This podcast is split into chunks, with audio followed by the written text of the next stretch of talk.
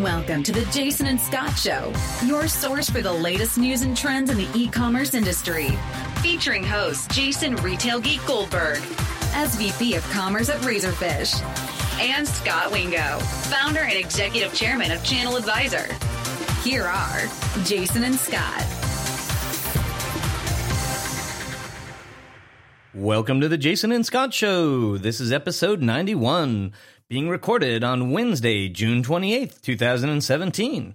I'm your host, Jason Retail Geek Goldberg, and as usual, I'm here with your co host, Scot Wingo. Hey, Jason, and welcome back, Jason and Scot Show listeners. In this week's show, we have a very timely guest. Nitasha Mehta is head of re engagement at Boxed. She previously held positions at Samsung and Amazon. Boxed is bringing the wholesale club experience to e-commerce based out of Edison, New Jersey, and has raised over $130 million in venture capital. Welcome, Nitasha. Thank you. So, Nitasha, uh, we always like to kick off these interviews by um, uh, having our guests uh, share a little bit about their background and, and how they came into their current roles. Um, can you talk to us a little bit about how you got here?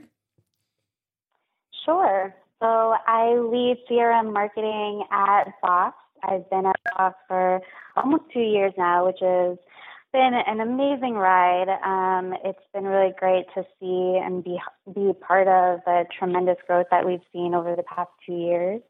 Um, and as Scott mentioned, I had been previous to Box, I was at Samsung on the product marketing team for tablets over in New Jersey. Prior to that, I was small company called Amazon um, in Seattle uh, on the content marketing team for mobile electronics. So, been in the e-commerce and retail space for quite some time. Um, it seemed like a natural extension to to join Box a couple years ago, and really excited to be part of the team. Very cool. And uh, you have sort of a unique title. Uh, how how did you arrive at yeah. that title?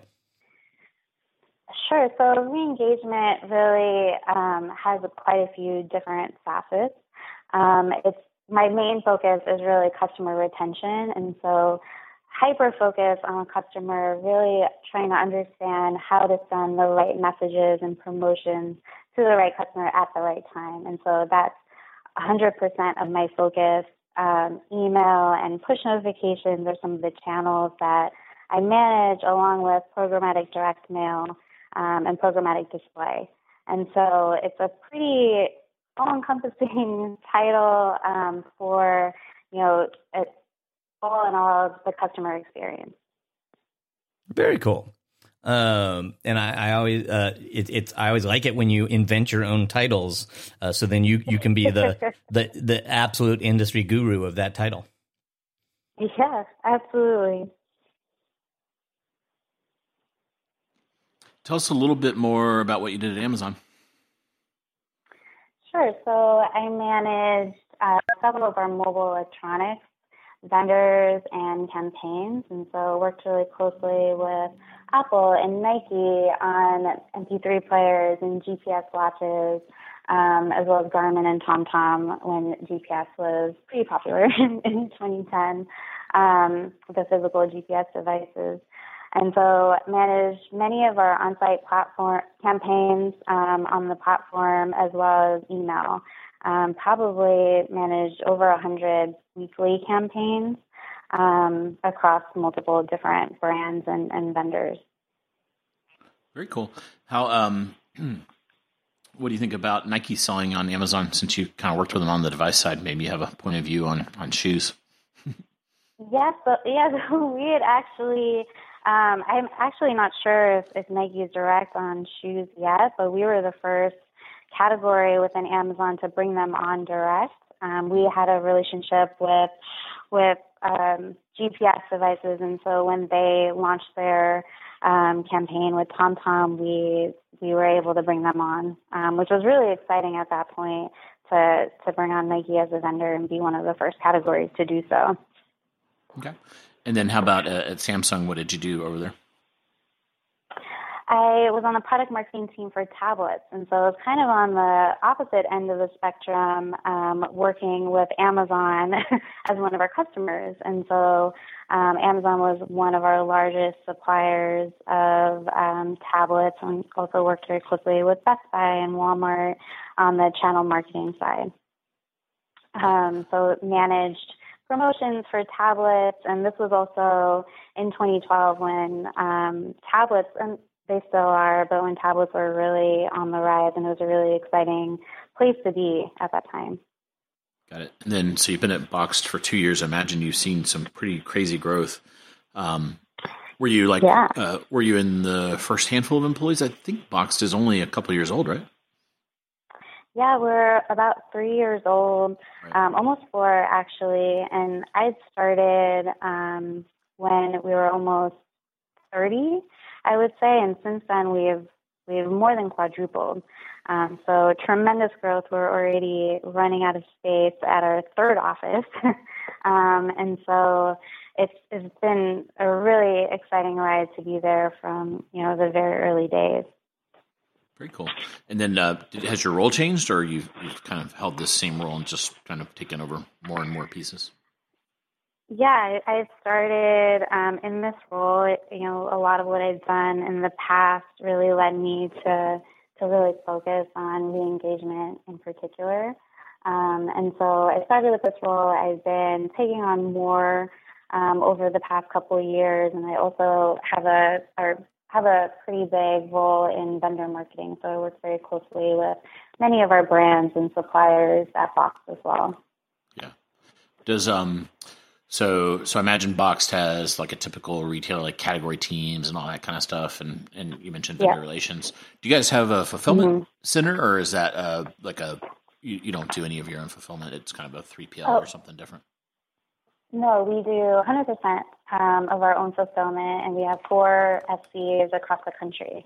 And so we mm-hmm. recently just launched our fourth in Dallas um, a few months ago, and so we're national in the the contiguous 48 states.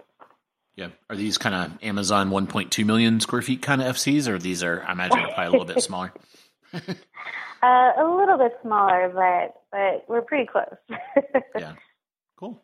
Nice. And for listeners that maybe aren't uh, totally familiar with Boxed, like how, what's the how do you describe the the value prop? What's the elevator sure. pitch? So and, you know, one sentence or less, we're the online mobile version of your wholesale shopping club, but we don't have any membership fees and we have free shipping. So anything that you normally go to the wholesale club on and spend your entire Saturday um, shopping, we will deliver on average in two days to you in all your bulk size uh, favorites. Gotcha.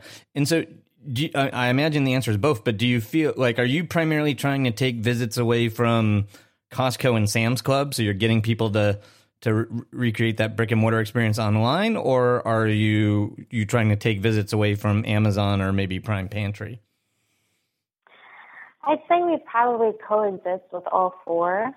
Costco, Sam's, and BJ's, they don't necessarily have a strong online presence that they're putting a lot of focus on. And so we also are are targeting um, millennials that may not necessarily or may not have necessarily started shopping at these wholesale clubs yet. And so city dwellers and millennial moms, for example, um, are really a huge target of ours. And, and um, I believe that we can coexist with all four of these other retailers. Got you. And um, one of the things that's somewhat unique about the club stores that some listeners may be uh, very familiar with and others might not is they tend to have different product configurations than are typically sold um, at like grocery stores or or even that are sold in Amazon pantry. Um, so you know you might have a, a four pack or an eight pack uh, on a grocery store shelf, and you might have a 104 count in the club club stores. So we, we tend to call those club packs. Is Boxed primarily offering club packs? Is that are you getting those same configurations or something in between? What's yeah. the Yeah, so we primarily focus on club packs or the club ecom SKU, and so we work very closely with our suppliers on customized packaging um, specific to ecom, but still, you know, within the club pack. Got you. And is it has it been difficult? Like I, I know traditionally in the old days, Costco has a lot of leverage. Um, I mean, you know, for, with a very small store count, they're the second largest retailer in the U.S. Um, and right. I, I feel like they used to have these these kind of draconian vendor agreements where they were the only ones that were allowed to carry a particular configuration. So they had exclusivity on those club packs. Are are you finding that that's less true today, or are you are you getting a slight like a slightly different version of the club pack, or how, how is that working? Are you?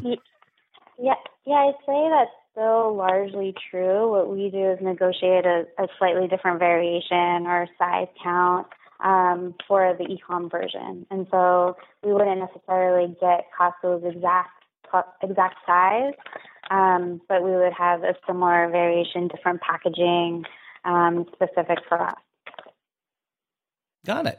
Um, and and in general, is are you finding like is a big part of your value proposition the value of the products that because they're buying uh, club packs and you're encouraging them to get a bigger cart that you're able to uh, offer really aggressive pricing or is it the convenience of not having to schlep all that big stuff from the store and to the car and all those sorts of things? Like what what what are the the primary things that you think are really uh, driving consumers to use you? Yeah, I'd say a little bit of both. So definitely convenience. I, I would say that's probably one of our biggest differentiators in terms of having to or not having to lug, you know, these bulk size 36 packs of paper towels um, home, especially, you know, for myself living in New York City, I don't necessarily need to go around the corner to CVS every other day um, for items that I can just buy in one time and have it delivered. And so convenience is definitely um, one of our, you know, biggest value props. And then value overall, we don't say or strive to be the cheapest prices online, but the value of having the club size product delivered to your door um, and not having to pay that annual membership fee is huge. Very cool. Um, so uh, imagine you, you know, being an ex Amazon person and you you guys are in the kind of CPG category with a lot of your offerings. Uh, what did you think about the whole Whole Foods Amazon uh, acquisition? Any any thoughts on that? Yeah, I, I thought it was brilliant. that Amazon is essentially, you know, full stack solution. Um, they haven't really nailed down the fresh category. Amazon Fresh is is growing, but doesn't necessarily have the brand yet. And so I think this really helps them and, and helps them gain credibility within the fresh space. And then it's mutually beneficial because because Whole Foods doesn't really have a ton of it, of presence, if any, in digital.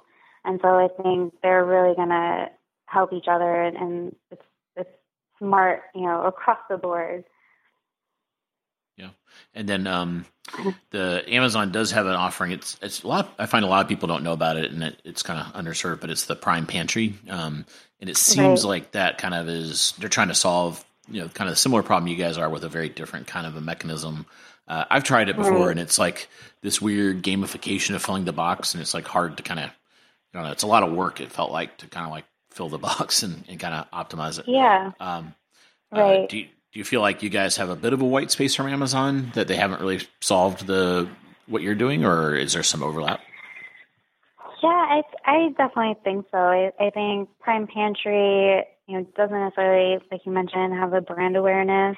Um, we have a very unique brand in that aspect, and the fact that we only focus on bulk, and so that's our main differentiator um, from you know the prime pantries. Mm-hmm.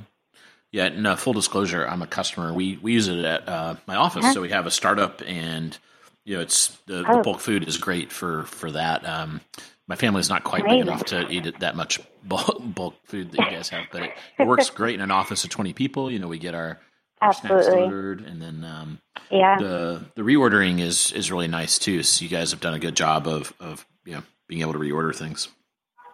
Yeah. And for listeners Very that don't cool. know, Scot goes through a lot of snacks, so that oh, that's yeah. a, that's a meaningful Absolutely. So we're perfect for you. exactly. Yeah. Um, and and and B two B is is definitely a huge focus of ours as well. And so we have a pretty significant portion of our business that's dedicated uh, to startups like yours. Nice. Uh, I, I want to dive just a little bit more into how how you're interacting with brands and how they view you. Um, the one thing on that last question, I actually think your uh, Prime Pantry is almost the opposite of you, right? Like the pantry is really a way for Amazon to sell the small packs and entice the customer to bundle enough small packs together that it's cost effective to ship them and you're you're right. selling the big packs, which are the things that Amazon normally is willing to sell as each is even even on their the the normal website, if you will. Um, right. But uh, uh, on the CPGs, I, I, think one of the interesting things that's happened is when when uh, Amazon announced the Whole Foods deal, all the immediate talk is how that affects retailers, right? And you know who which retailers are are most likely to be disrupted by by this new force. Um, but I feel like there's been this this secondary realization uh, that it's really a big wake up call for the CPGs that may not have had very much focus on digital, right? So you're you're Procter and Gamble or Unilever or you know um, uh, Kimberly-Clark or those folks. You you know less than one percent of grocery is digital. Um, you know your your overwhelming largest customers are predominantly brick and mortar, and so you know while you're starting to deal with digital it's for a tiny part of your business. And now suddenly um, you you have the threat that that like a, a very significant player could be disrupting your category with digital. And so I wonder, like, do you see that that will you know potentially make some of your your brand partners more digitally savvy and maybe more open to to trying things digitally with with folks like yourselves? I, I could almost imagine that that's a favorable trend for you. Yeah, absolutely. And I, I think we've started to see that trend over the past few years too. Um, the fact that many brands now have a shopper marketing team that are, you know, largely focused on digital, that's probably the majority of uh, my contacts that, that I have, you know, constant conversations with are on that shopper marketing team. Um, and they're, they have, are much, much savvier than they were, you know, four or five years ago. And then so I, I've already started to see that trend shift. And I completely agree. I think, especially with this Whole Foods deal, um, it will continue to, to grow in that direction even more. Uh, absolutely. And, you know, one of the, the interesting things in sort of traditional shopper marketing, there there's a lot of tactics in addition to getting the product on the shelf that are commonly used, right? Like so there's lots of merchandising and co-op and and brands paying for premium right. positioning and sampling and and we see some yeah. of that on on the Amazons and Walmarts of the world um, is that something that that Boxed is doing today in terms of like offering digital promotional opportunities for for brands or is that something you you'll consider as you you advance no, it's absolutely something that, that we're already offering, um, which we probably started about a year and a half ago. And so we probably um, sell the majority of the real estate on both of both our site as well as our app. Um, and we call many of the placements virtual end caps. And so, you know, a, a play on the brick and mortar end cap there. But um, we've definitely seen a huge increase in excitement and engagement over these placements over the past year as well, which which continues with that trend of brands moving, becoming more and more digitally savvy. Very cool. The um, one of the the trends uh, at, at, a Costco. I don't know about the other clubs, but they have uh, the Kirkland brand, which is which is their private label, and you know I don't, I don't know where it started, but it's become quite popular, and um, they sell on Tmall, and that's primarily what they sell is that private label. And I think Amazon yeah. is actually uh, sells Kirkland. It's odd; it's kind of taken a life of its own, and it's one of the they, they sell more Kirkland online than Costco does. Um, oh wow! I'm a, I, you know, as a customer, you guys, I'm a I really like you guys have a similar offering called Prince and Spring. Um, maybe tell us a little bit about the rationale of that and, and how is that going? Sure. So it, it really started off with just paper towels and toilet paper.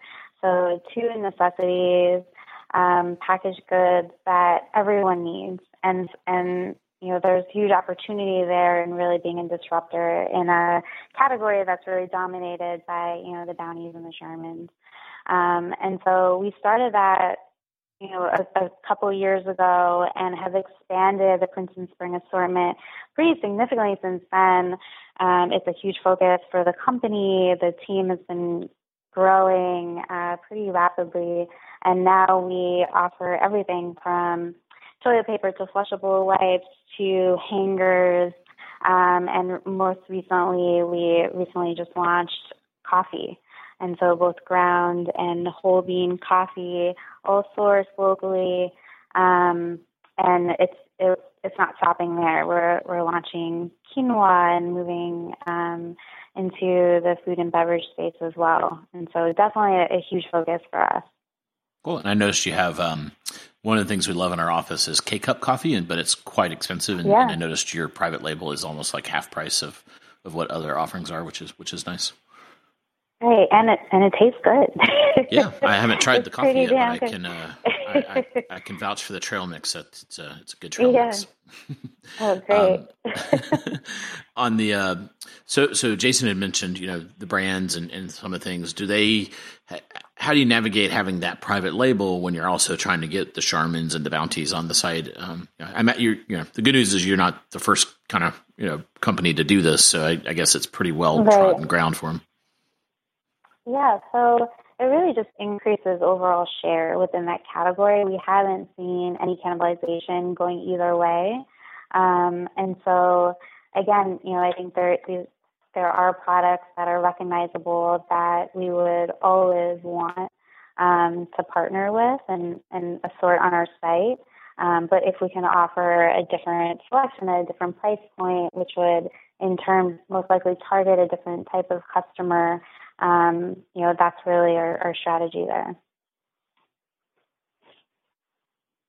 Got it. Uh, so I love the fact that you're you're competing with traditional clubs um, in the digital space because uh, I frequently talk about Costco in particular. Like they're a very admirable retailer; they do a lot right. So I'm certainly not trying to pick on them, uh, but I frequently call them the biggest digital luddite in the retail industry um, because it it just yeah I mean, I think it's very overt. Like, I think they've just made a strategic decision. We don't want to be digital. We don't want to give the customer any reason not to visit our stores. Um, and while I, right. I can kind of understand that sentiment, like I, I, you know, I, I and I suspect most of our listeners on the digital podcast um, probably feel like that's somewhat short sighted. Um, but in fairness to them, it hasn't really shown up on their balance statement yet. So, uh, but what's interesting, their model is sell uh, stuff at the lowest margin possible. They're super aggressive on price, and their primary profit driver is those club memberships. Um, yeah. And and so you guys obviously aren't doing the membership, and that's one of your value props um, is get those club packs and get that convenience without the membership. Um, but so I presumably you have to make more money selling the goods, and then you have this this really inconvenient cost that we all struggle with in e-commerce, which is shipping. Um, so I'm like, do you guys have any strategies for keeping the uh, the shipping costs under control? I mean, I you know, it feels like that's an ever increasing cost. We talk a lot on the podcast about the fact that e-commerce is growing at like 20 to 30 percent and the shipping guys capacity is growing at like 8 percent and so they're a they're a constrained commodity and what they're doing is they're charging more for their service as a result yeah yeah, so so we offer free shipping on all orders over 49, so that definitely helps with the shipping fees. Um, and then on top of that, the majority of our orders, the average order size is nine to 10 items. So we are a stock up service. Our customers are purchasing, um, or when they're purchasing, they're really stocking up for, you know, that month or for their family or for their office. And so the order size is typically higher than in Amazon, for example, where the typical order size would just be one or two products per order, um, which does largely affect shipping. Um, but because of that, we're able to keep shipping costs low. Gotcha. And I, I guess one of the things that uh, somewhat surprised me um, based on your category and the type, types of items that customers get from you, I almost would have expected to see some sort of subscription service. And I, I know Scot mentioned you have a really convenient reorder service, but have you guys ever, you know, right. is, like is, is that an overt decision you made not to do subscription? Is is that something that could be in the roadmap? What's the scoop on subscriptions? Yeah, it could potentially be on the roadmap. It is something that we have considered, especially for certain items that customers do typically reorder, like baby makes absolute sense. Baby products for a subscription type of service. And so definitely something we're thinking about. Cool. I, I may be remembering this wrong, but when Boxed first launched, my recollection is it was kind of a mobile app only kind of a thing. Um, and then yeah. later the desktop was added. And again, maybe I'm, I'm misremembering that, but, but kind of curious about that mix of, of mobile and desktop. Uh, you know, again, full yeah. disclosure, I, I kind of like the desktop version because usually I'm doing it when I'm at work and, and I can kind of like see the product better and um, you know and, and, and that kind of thing. But any interesting yeah. insights you can share what you guys have learned there? Yeah, so we we did launch as a mobile app. Um, we're mobile first, and we're also a tech company first. And so the majority of our employees are actually on the tech team. Um, and so we're constantly innovating and improving both the app experience as well as the site experience. Um, and so we launched desktop shortly thereafter. Um, for the first few years, mobile was the majority of uh, purchases, or majority of our purchases were made through the mobile app, and now I'd say it's probably closer to 50-50. And so, like yourself, many of our customers prefer to shop through the site versus the app. The app is really, you know, the convenient option. Um, I personally love using the app to reorder items. It's just a simple um, two-click process to reorder, and so I think you know having both options um, are are really great for different use cases. Got it. And then, um, we, you know, I mentioned earlier, and you said this is kind of a growing part, but the there's kind of a B two C and a B two B element. Um, did you guys start leaning into the B two B when you kind of saw how people were using things, or, or, tell us a little bit more about about kind of how that came to be, and, and anything you can share on mix or anything would be interesting. Sure. So I can say that it's, it's definitely a huge focus of a, of ours to continue growing our B two B business. Um, it it made sense as a natural extension of, of Box. We started as a B2C platform, but because we are a stock up service and we deliver in bulk and our own office manager purchases from us and and you know our employees that really came from you know our team internally um, because our employees love the snacks and the beverages and we need the paper towels and the toilet paper um, it just it seemed like a natural extension. And now that team has been growing pretty pretty quickly as well over the past year. It'll be a huge focus for us this year and in 2018. Yeah, you know, I imagine that's kind of where uh, we also use you guys for a fair number of off, uh, office supplies. Again, the bulk kind of packaging is good. Right. Is, is that kind of where those got added? I imagine before you saw the business yeah. side, there wasn't a lot of the office stuff. Right. Yeah, we've we've continued to add a lot more selection within the office space stuff as we start to as we continue to build out that part of our business. Very cool. I, I love that strategy. Like the more tech guys you hire, the more snacks you sell. well, it's very true. um, it's hard to keep snacks in stock at our office. hopefully that procurement person has a good promo code. exactly. so, uh, going back to the very beginning of our conversation, uh, re-engagement. Like one of the uh, the the huge challenges for all online retailers, and particularly for pure play online retailers, is customer acquisition, right? And I, I think of sort of the big the big player in, in the space for the last couple of years has been Jet, and you know they famously spent a fortune on each customer um, in terms of in terms of acquisition costs. Like what's your strategy around uh, acquiring customers and and driving that customer value? Are there any particular tactics you're you're relying on, and any that have been particularly successful? Sure. So we're pretty much um, across the board in terms of acquisition and retention, but specifically acquisition, we would focus on TV. We launched our first TV campaign towards uh, the beginning of last year, and then we launched another one towards the end of the year. Um, working on a third right now as well. Uh, Subway has been really, um, really successful for us in key markets, and so really, you know, building on the brand itself and and having that constant exposure um, in key markets. And then print has been huge for us in terms of acquisition. So similar to Jeff that has invested a ton in direct mail and print, um, we're also focusing quite a bit um, on that in terms of acquisition. Got it. And I, I can imagine Subway is particularly clever because you know one one large segment of shoppers that are, are kind of excluded from the the brick and mortar club folks are are folks that don't use a car. Right. Exactly. Um, um, yep.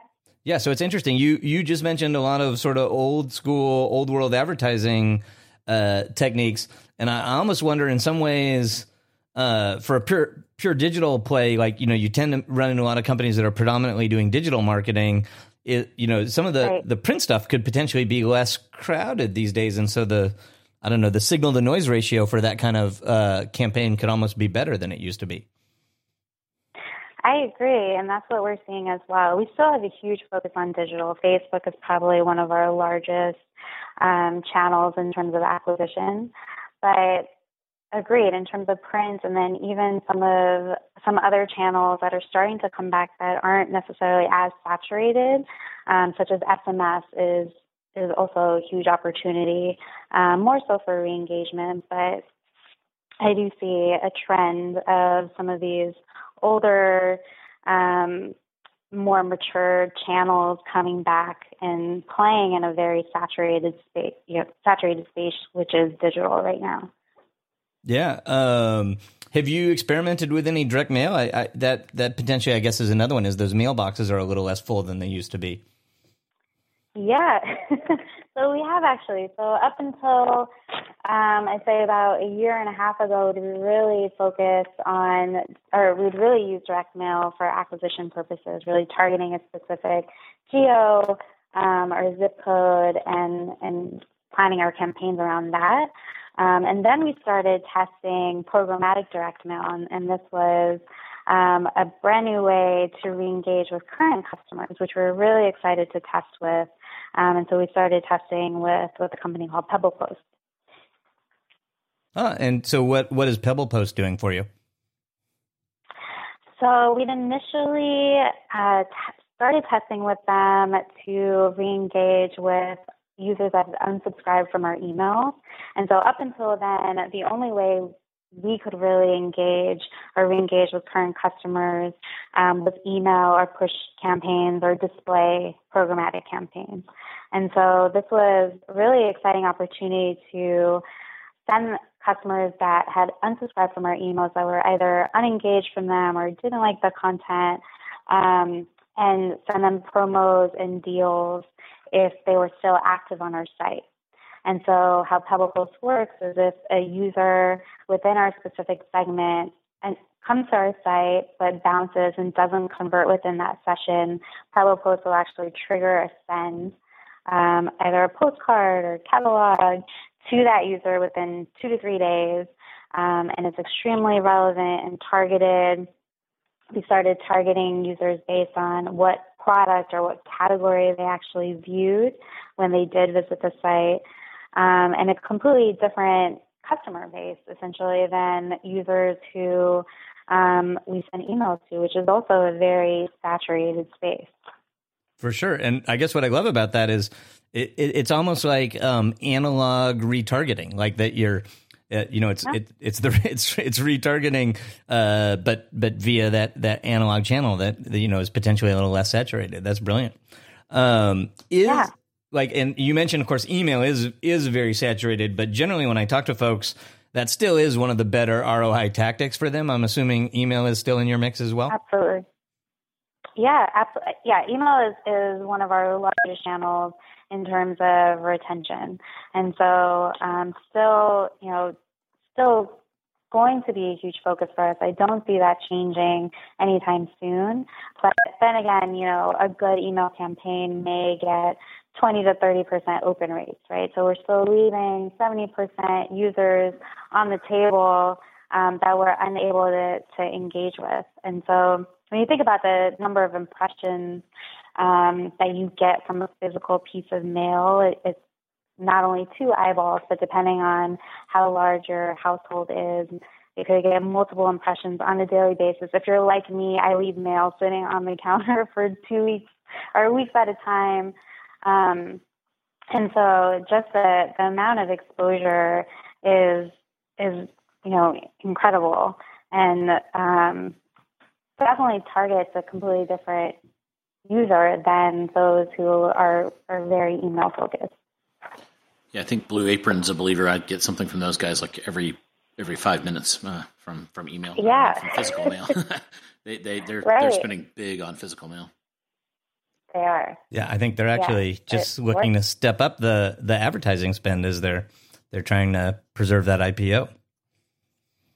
Right. Yeah. um one of the things when we talk to folks about the efficacy of their their digital campaigns and particularly email like the big trend you go to any of the shows these days and you know you throw a rock and you'll hit 30 sort of personalization vendors and it seems like you know the the big the big pitch is always personalization on those marketing channels. Is is that something you're experimenting with? Is that working or overhyped or what's your what's your POV on that? No I I think that's that's a huge focus for us um, and something that we have been focused on for quite some time is really is really emphasizing the one-to-one customized messages, um, creating triggered messages based on customers' behavior or, or purchase behavior. Um, I think that is key. So, you know, as many personalized messages and, and one-on-one customized messages that we can send, um, that that is our focus. And, and definitely something that PebblePost and, and Direct Mail is also helping out with. Um, just imagine visiting our site and going to our baby category, and you know, for some reason or another, you don't end up converting within that session. But then three days later, you receive a postcard in the mail and the content is all baby focused with maybe a 20% off discount off of any baby item on site. And so I think the opportunity there is tremendous in terms of customization. Cool. And you guys are actually doing that, or, or that's something you're gearing up for?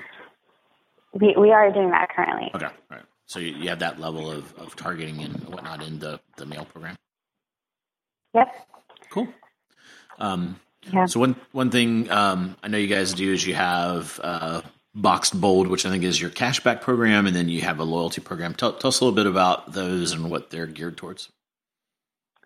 Sure. So the Boxed Bold program is our partnership with Amex, and so if you are an Amex customer and you um, make a purchase on Boxed with your Amex card, then you automatically get enrolled in Boxed Bold, which is free shipping. Um, and 3% cash back on all orders. So for any regular customer, non-Amex customer, our um, our average our our cashback program is one percent cashback on every single order, and so the more you order from Boxed, the more cashback you get, um, and then Amex customers will get three percent cashback. And the free shipping, it just it eliminates the the fifty dollars threshold, or, or how does that? Right. Work? Yeah, eliminates the fifty dollar minimum. Okay. Cool. And then so so as a shopper, it's kind of interesting. It kind of reminds me of Jet, although it doesn't have like the some of the Jet elements because you know when you're when you're first starting, you're kind of like I can't tell if I'm going to save much. And then as you kind of go, though, you start saving. It feels like you're saving more and more. And then, like, now I was just paid with my Amex. I didn't really realize I was into some other special thing. Um, yeah. By the, by the, time you get through, you, you, realize you've you've actually saved quite a bit. Is that um, is that intentional, or, or explain that rationale? So it's it's a little bit different than Jet, where the more you add cart, the more you're saving. Um, our cashback program is just based on the total um, cart value. So if you're spending $100 in an order, then you're going to get $1 cash back that you can see at any time in your account. And so the more times you purchase those blocks, you build um, your cash back value. Yeah. Okay. Um, and I, it, it's interesting. Like one of the challenges with those kinds of value props on the one hand, it, there's almost a little bit of gamification, and you're certainly like driving customer lifetime value with the dollars back. But I guess the downside is, you know, a customer is super price sensitive about one item, and they log onto your website and they look at the price of diapers, and they go somewhere else and look at the price, and uh, the the total savings may not be reflected in that item price. Does it does that uh, work against you or?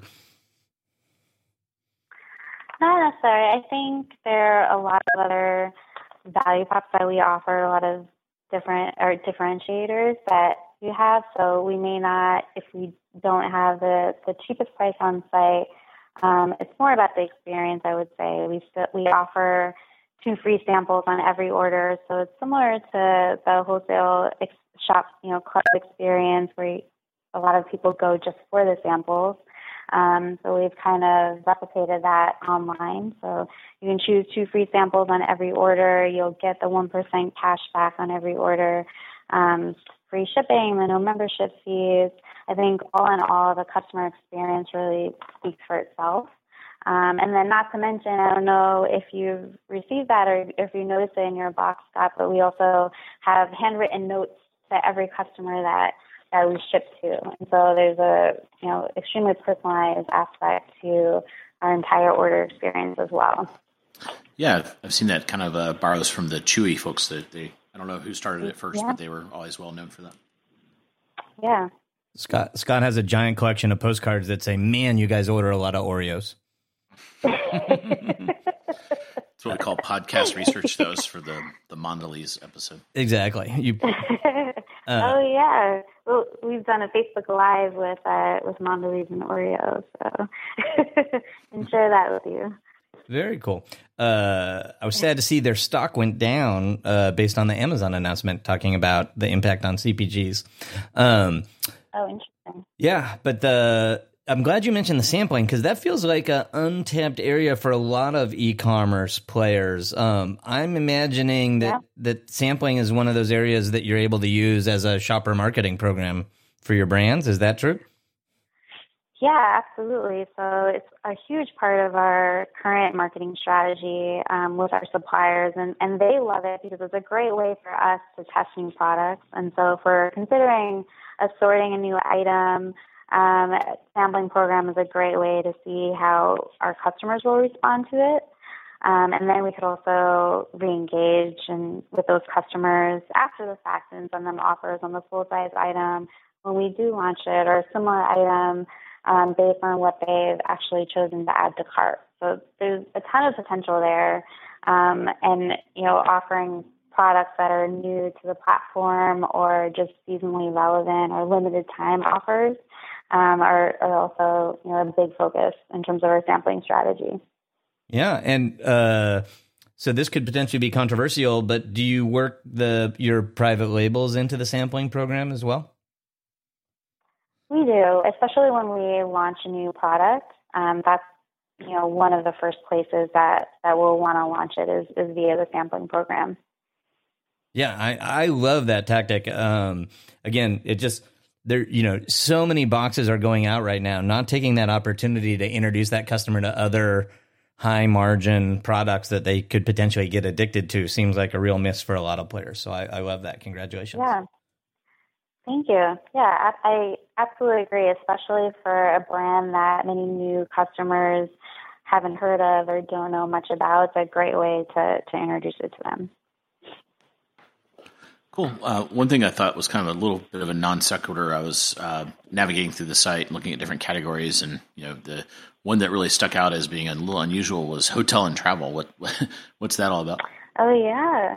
So we actually just launched this. I actually just sent the email out to our customer base um, a couple hours ago, but we soft launched it last week and, and just did the full launch today. Um, this is something that our partnerships team has been working really hard on, and, and we're really excited about it. It also seemed like a, a natural extension for Boxed.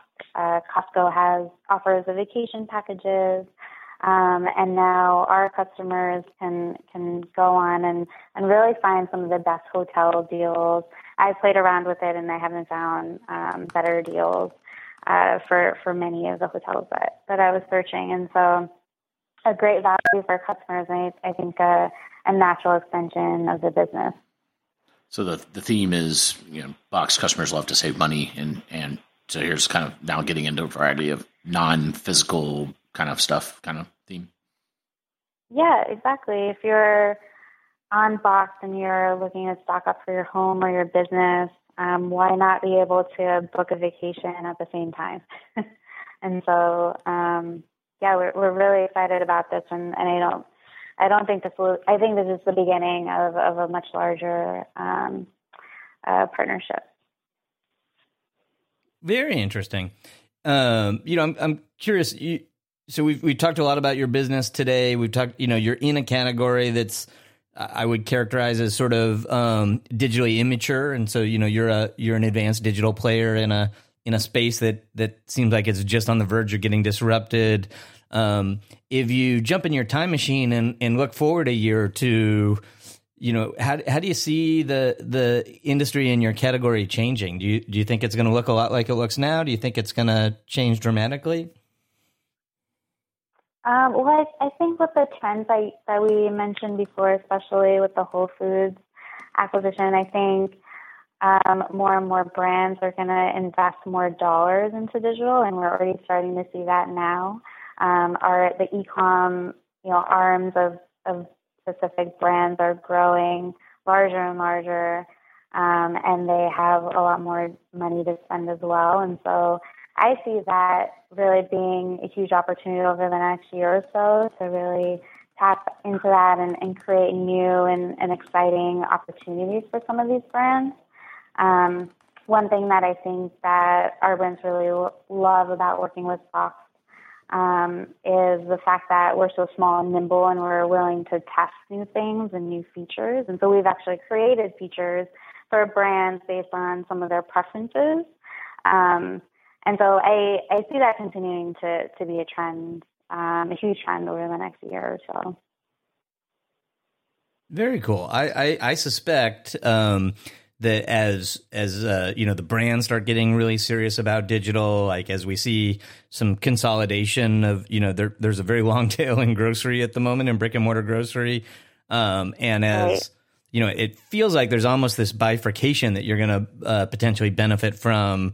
That like the traditional grocery store is getting really disrupted because it's it's starting to be really driven by fresh and organic, um, and you know so so folks are looking for um, one experience to get that really fresh stuff, and then once you have that really fresh stuff, uh, you say, all right, well, you know, what's the most convenient way to get all the rest of my my goods? And so it, it almost feels like, right. like you know, where I used to do everything as a one stop shop in a Kroger, now I'm starting to see people, you know, that are going to Aldi or or Trader Joe's or Whole Foods for their their fresh, and then they're relying more on Club or you know our our big online friends uh, for for all yeah. of those replenishment items.